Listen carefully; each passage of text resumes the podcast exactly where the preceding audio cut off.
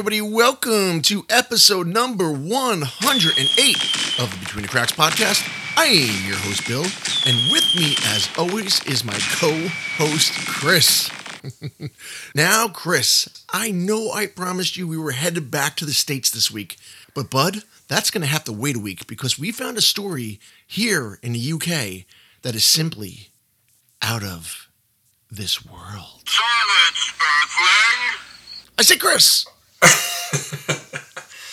and by out of this world, we mean the Isle of Wight. yeah, and uh, by out of this world, we may very well mean an extraterrestrial being, an alien of some sort, if you will. We don't really know, Chris. As of today, nearly five decades later, this story still remains quite the mystery. And there are plenty of theories abound as to who and or what this thing actually is. And I have a couple of surprise theories of my own that I'm going to throw at you at the end that I think are going to blow your mind. So, Chris, I think it's time we get right into it. Tonight, we are going to be discussing the one and only Sam the Sandown Clown. So before we get into who Sam was, or is, hopefully he's still with us. We don't know, Chris, because nobody's seen him since 1973. But uh, Bud, like I say each and every week, and I'm sure everybody's getting sick and tired of hearing it, we need to go backwards in order to go forward. Sam, the Sandown Clown. Chris, take us back to the beginning.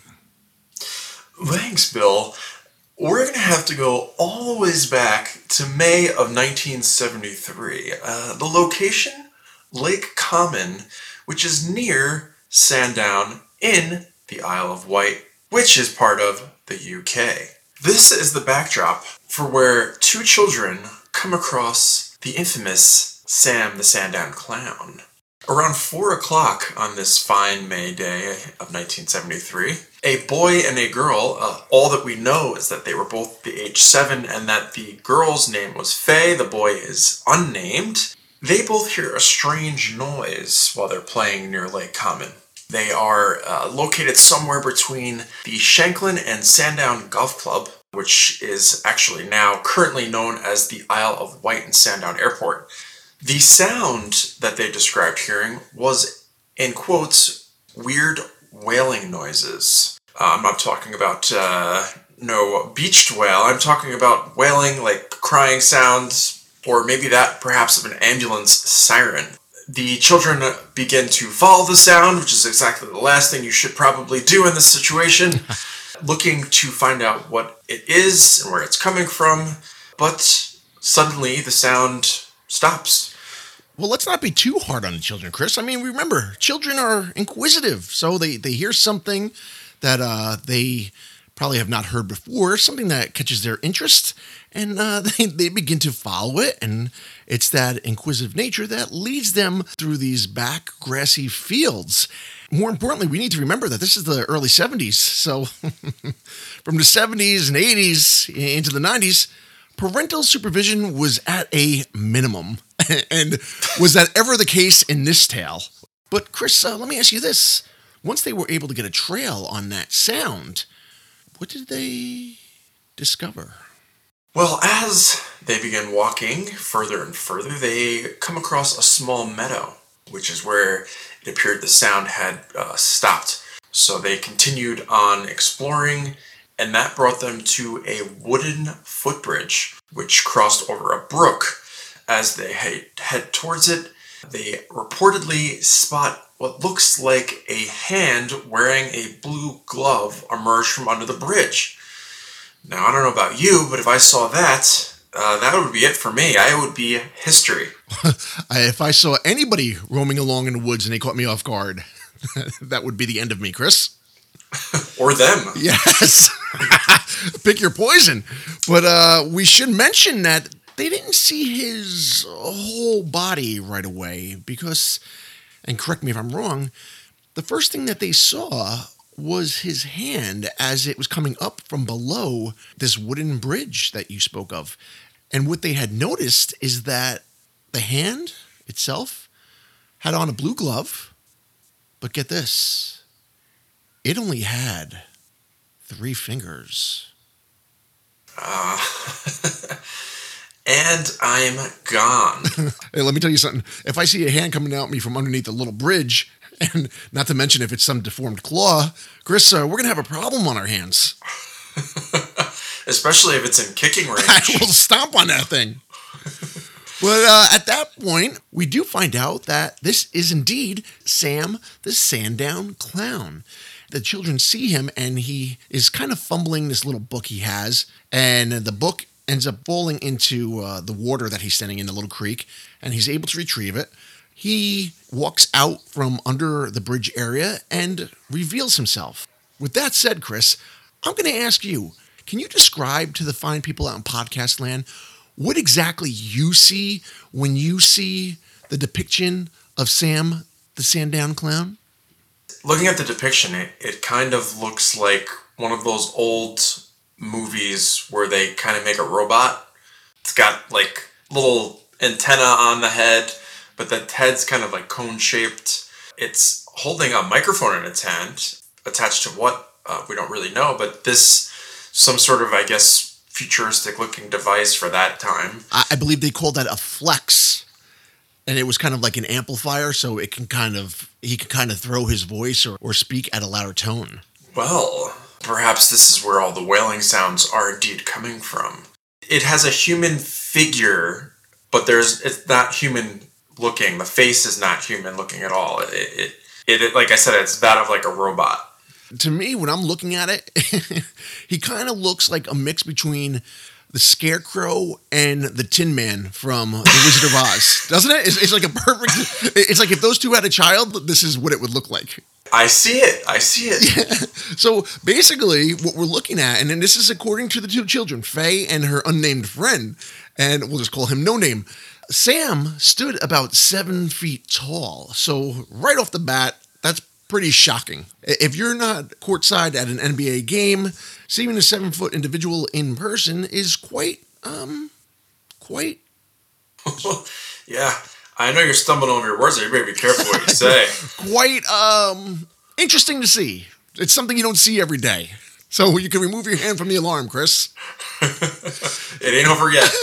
So anyway, Sam's about seven feet tall, and as you said, he's holding this microphone that is connected to what they call a flex or some kind of amplification system, in which he's able to talk through.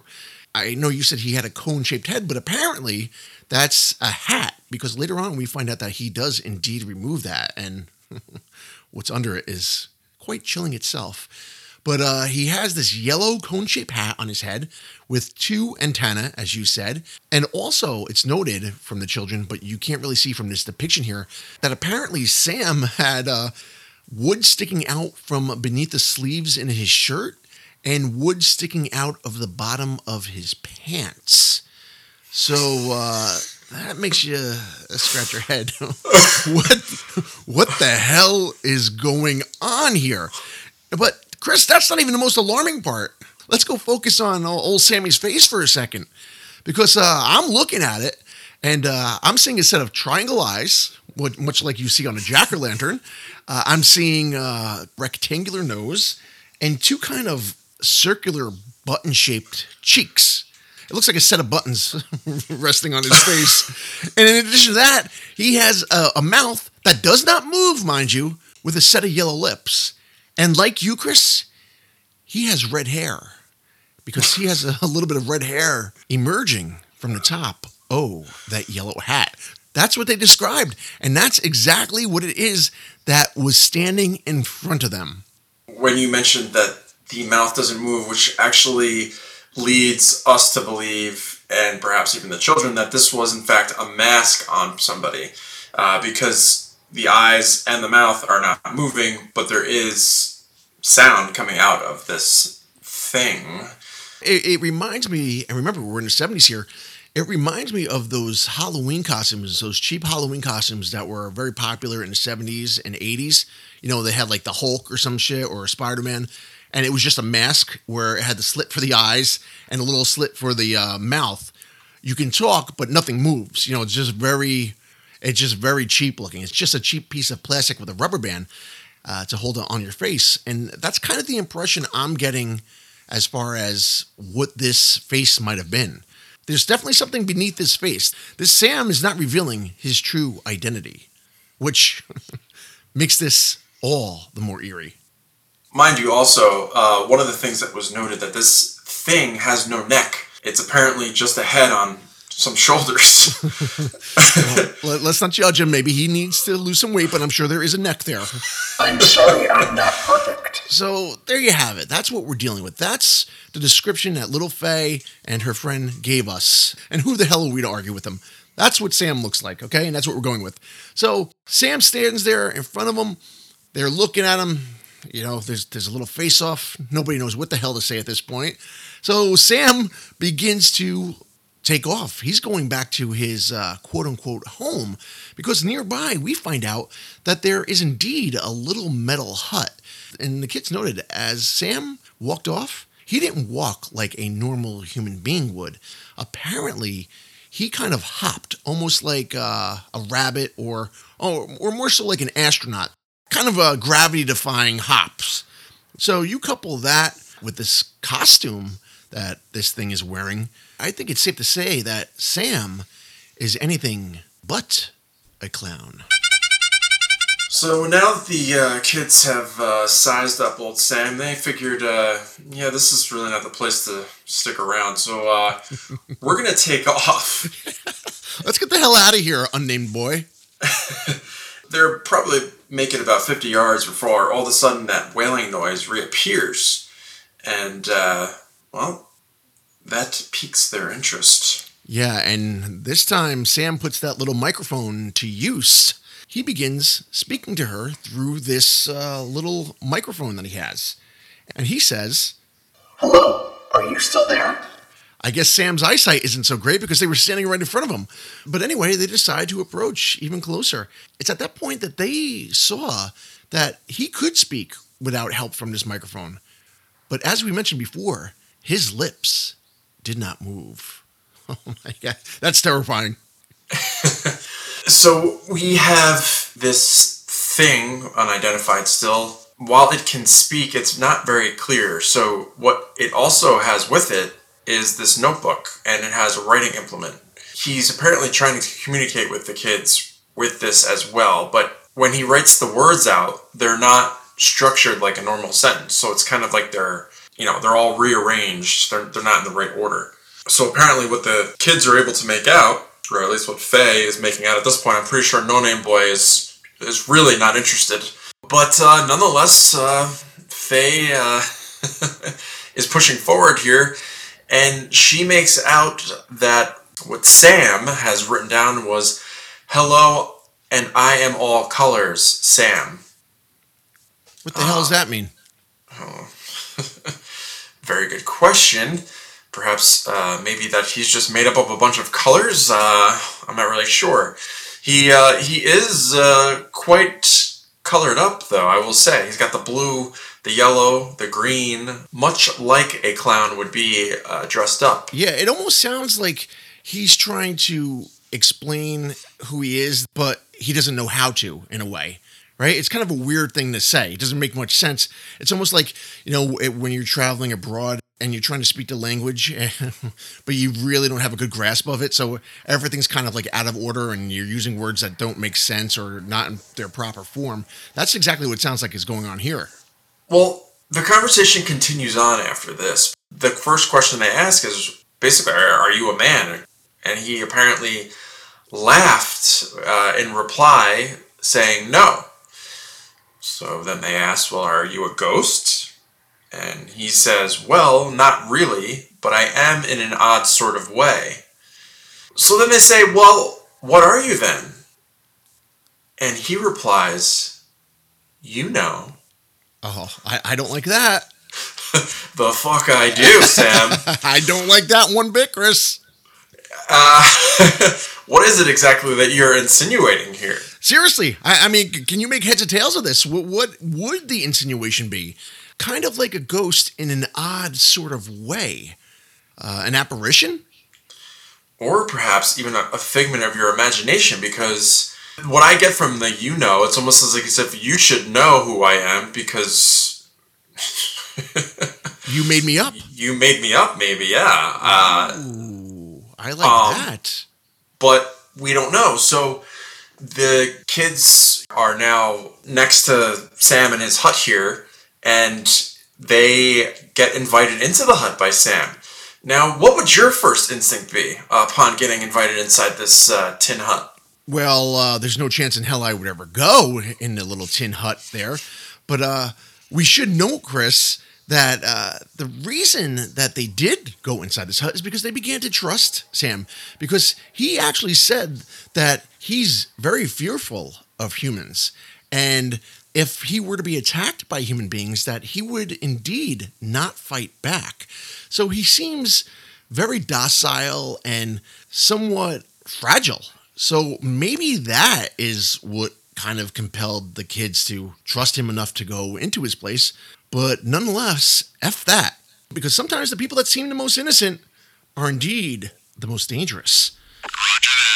I don't buy Sam's bit for one second. So, nonetheless, he invites these kids into this little hut that's made of metal. Now, are, are we to believe that this is perhaps some sort of spaceship of some sort? The walls are covered with this blue and green print. It has an electric heater in it. Very convenient. Uh, where, where's the electricity coming from? Very good question. And it also has furniture made of wood. Now, inside the hut, Sam kind of shares with the kids, uh, you know, what he eats and drinks, I guess, uh, to, to stay alive. And he mentions that uh, his diet is has been berries, and he drinks water from the river, which we assume he can clean somehow, because surely Sam cannot digest uh, water that's not potable. Well, uh, he does mention, I believe, that he does put the water through some kind of purification process. And what that process is, we don't know. And for the sake of this tale, we really don't give a shit. So, Chris, uh, more importantly, what we want to focus on is the uh, process in which uh, Sam eats. Because remember, we said that the mouth itself doesn't move. So, without the ability to chew, I'm assuming any food that's being consumed would indeed uh, be some kind of choking hazard. True indeed. So, how does it, uh, Sam actually eat food? Uh, I'm glad you asked that, Chris, because this is part of the story here that I find very interesting. Apparently, he takes uh, one of the aforementioned berries that he gathers, and instead of putting it in his mouth, as a, a normal human being, clown, or alien would do, but remember, we said uh, Sam's mouth doesn't move. So the mouth is certainly not the way that he's going to be consuming any food unless he wanted to die. So at this point, Sam decides to demonstrate to the children how he eats. So he takes one of his little berries there and puts it in his ear. That's right, Chris, inside of his ear. And at that point, uh, like a little pinball, it rolls down into his eye. He thrusts his head forward, then backwards, and then I'm assuming the berry makes its way down Sam's esophagus and into his digestive tract. But as we all know, Chris, what goes in must come out. Am I right? Berry Boy. Well, that seems to be the million dollar question, huh? Where is Sam's exhaust system? Where is that berry? Well, Chris, uh, apparently, uh, one report states that uh, at that point, Sam bends over in a very aggressive manner, and uh, the berry shoots right out of his ass at the speed of light, sending it back into orbit from which it came. Chris, I am joking. That is not part of our fable tonight. Uh, no, the, the berry did not shoot out of Sam's ass. Apparently, it just went into through his ear, into his eye, and down his throat, and thus ends the legend of the berry. But uh, still, uh, not the average way to consume food.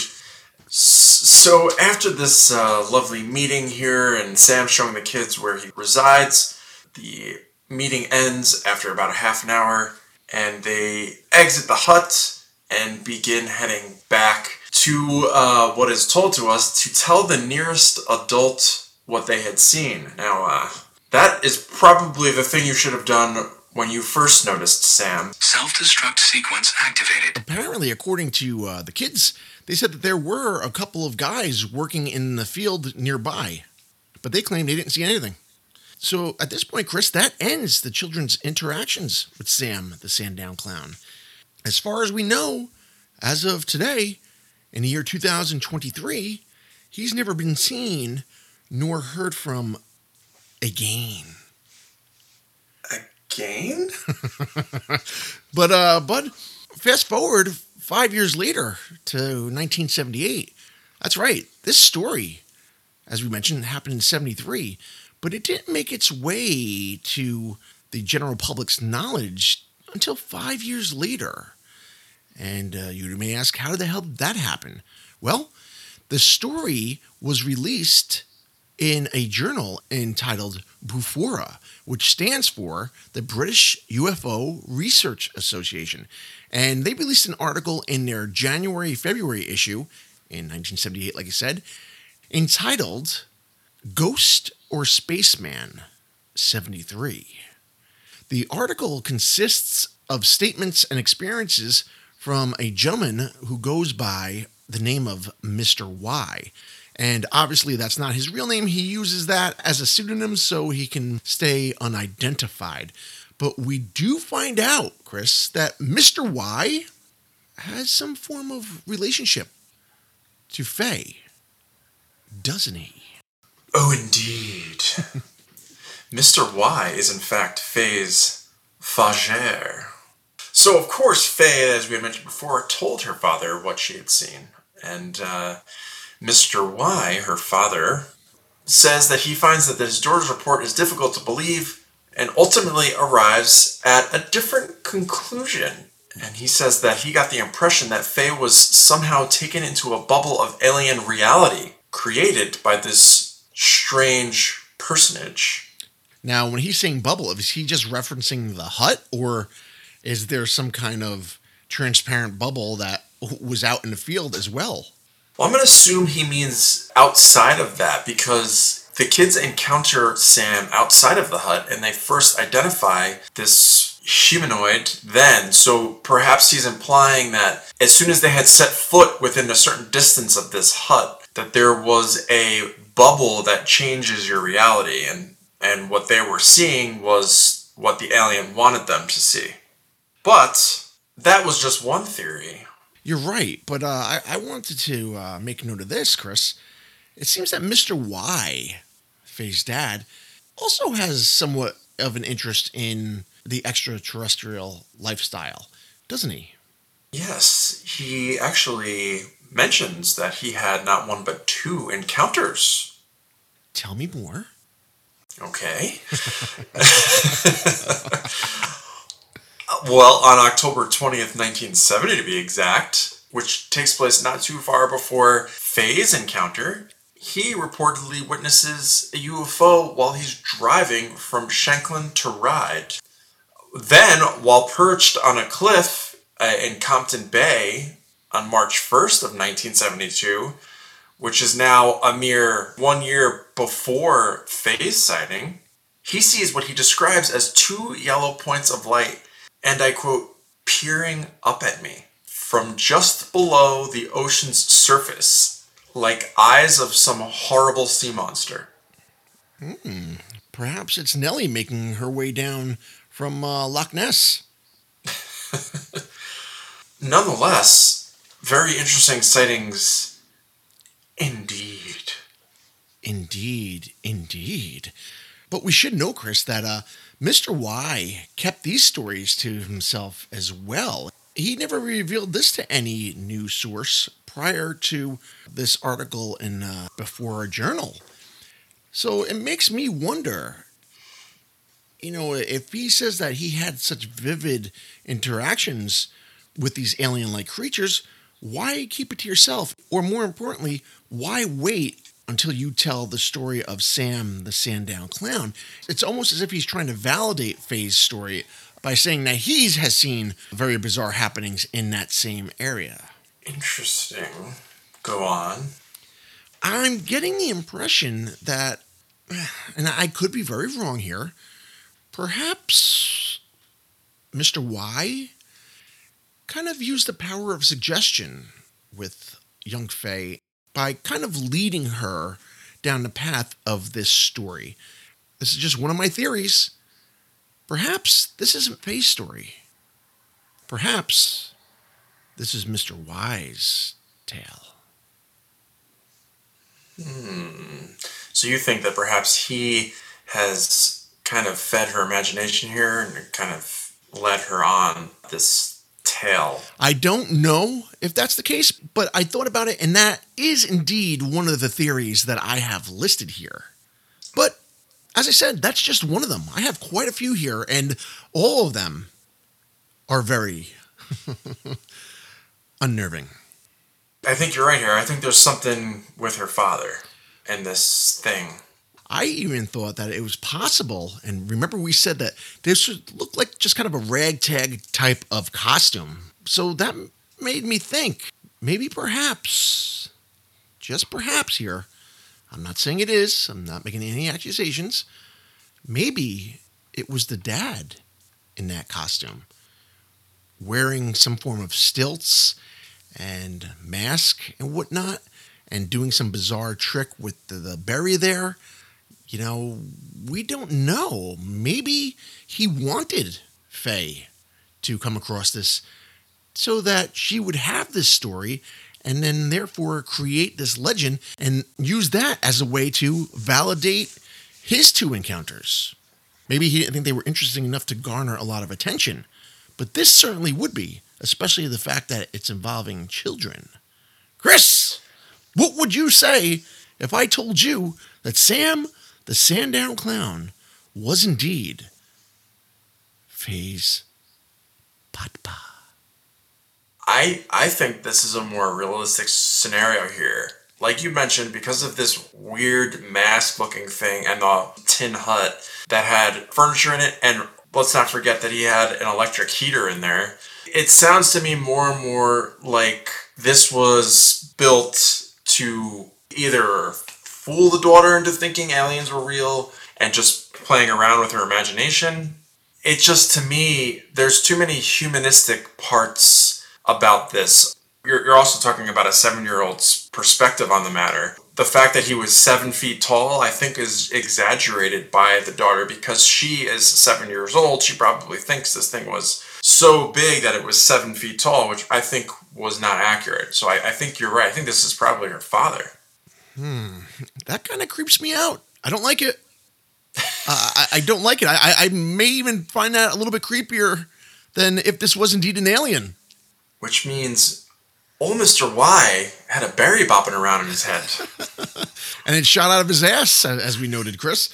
Uh, but I, I don't know, man. I, I find that very disturbing if that was indeed the case. It's just one of our theories. But uh, what made me think that is just because of the costume itself. I mean, it was just so cheaply made and kind of just put together on, a whim, or so it seems. But uh, we should note that at one point inside the, the little hut there, the Faye and uh, unnamed boy said that they saw Sam remove his hat and apparently had uh, brown hair, but which kind of like sporadic, like which I guess they mean balding, and these white hole-like ears, which again could have been part of a costume. But that would make me wonder maybe Mr. Y was a balding man. And that's what they saw. Because remember, they said they saw orange hair sticking out of the front of the hat. But then when he removed his hat, now they see thinning brown hair.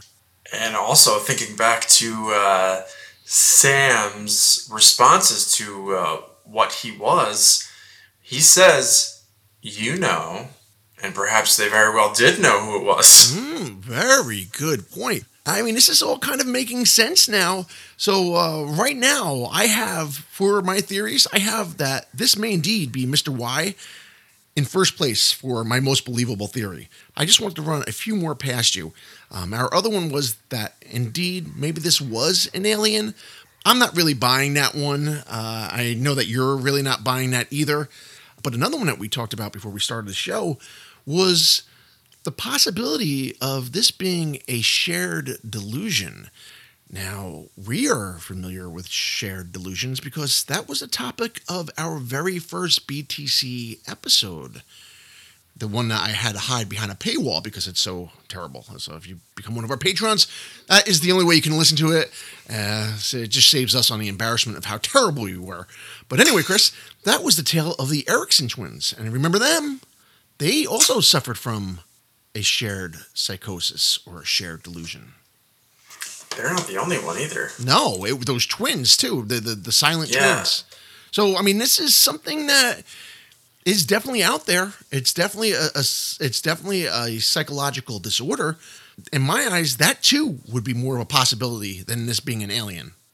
Yeah, I, I think there is something here to do with delusions or with the father. Those are definitely the most believable scenarios. Yeah, and uh, uh, unfortunately, I have one more, dude, and this is probably the grossest one and the most disturbing one. Perhaps, perhaps this was some kind of pedo, some kind of kitty fiddler lurking in the woods, trying to be like a clown, like you said, or a robot, trying to entice the kids, trying to lure them into his place. But maybe once they were in there, he kind of got scared and backed off because remember, Faye said that there were two men working nearby. We got to call a spade a spade. We got to look down every avenue. I mean, in my eyes, that's definitely a possibility. Just some weirdo lurking in the woods. That is definitely the most disturbing of the scenarios here. I, I, and well, honestly, we know that anything is, like you said, possible, and there is some fucked people out there. Yeah, that's that's creepy. Yeah, like I said, none of these are good. But I mean, out of all the theories here aliens, shared delusions, kitty fiddlers, dear old dad, or the fact that this is just completely made up and it's a bullshit story. Uh, I'm looking at all these, Chris, and I have to go with my gut here. I do indeed believe that Sam was Faye's father. Yeah, I, I do agree with you, and I, I think it definitely was somebody that Faye knows. And because we know that her father also had uh, a couple encounters, uh, so he says, with aliens, I think there's definitely a connection here with him trying to make her believe the same and was kind of like playing around with her and dressing up like a like an alien. So there you have it, Chris. On the uh, 50th anniversary of this story making headlines, the boys at BTC finally solved it. Who would have guessed? Don't we always? But Chris, that's it, man. That is the story of Sam, the Sandown Clown. Now, Bud, I promise you, next week we will indeed be heading back to the great United States. Oh, America. Oh, I've heard that one before. Chris, please stick to the script. Let's get the hell out of here for the night. If you no, if you want to get in touch with us, you can reach us at btcpod2020 at gmail.com or you can get in touch with us on Instagram at the Between the Cracks podcast. Uh, also, like I said last week, we have a new merch shop on TeePublic. I will include the link for that in the show notes as well. If you would like to become one of our lovely patrons, please click on the link in the show notes. I will also be putting the articles that we use for our research in the show notes as well, and you can do a little extra uh, snooping through those articles yourself because I'm sure there's something we missed. So, uh, Chris, without any further ado, what do you say we wish the fine, fine people out in podcast land the fondest oh of to. No, come on, man. All right, not bad. Yeah, that wasn't too bad. I'll have a little work to do, but I mean, we'll just say fuck this skit. It's too bad.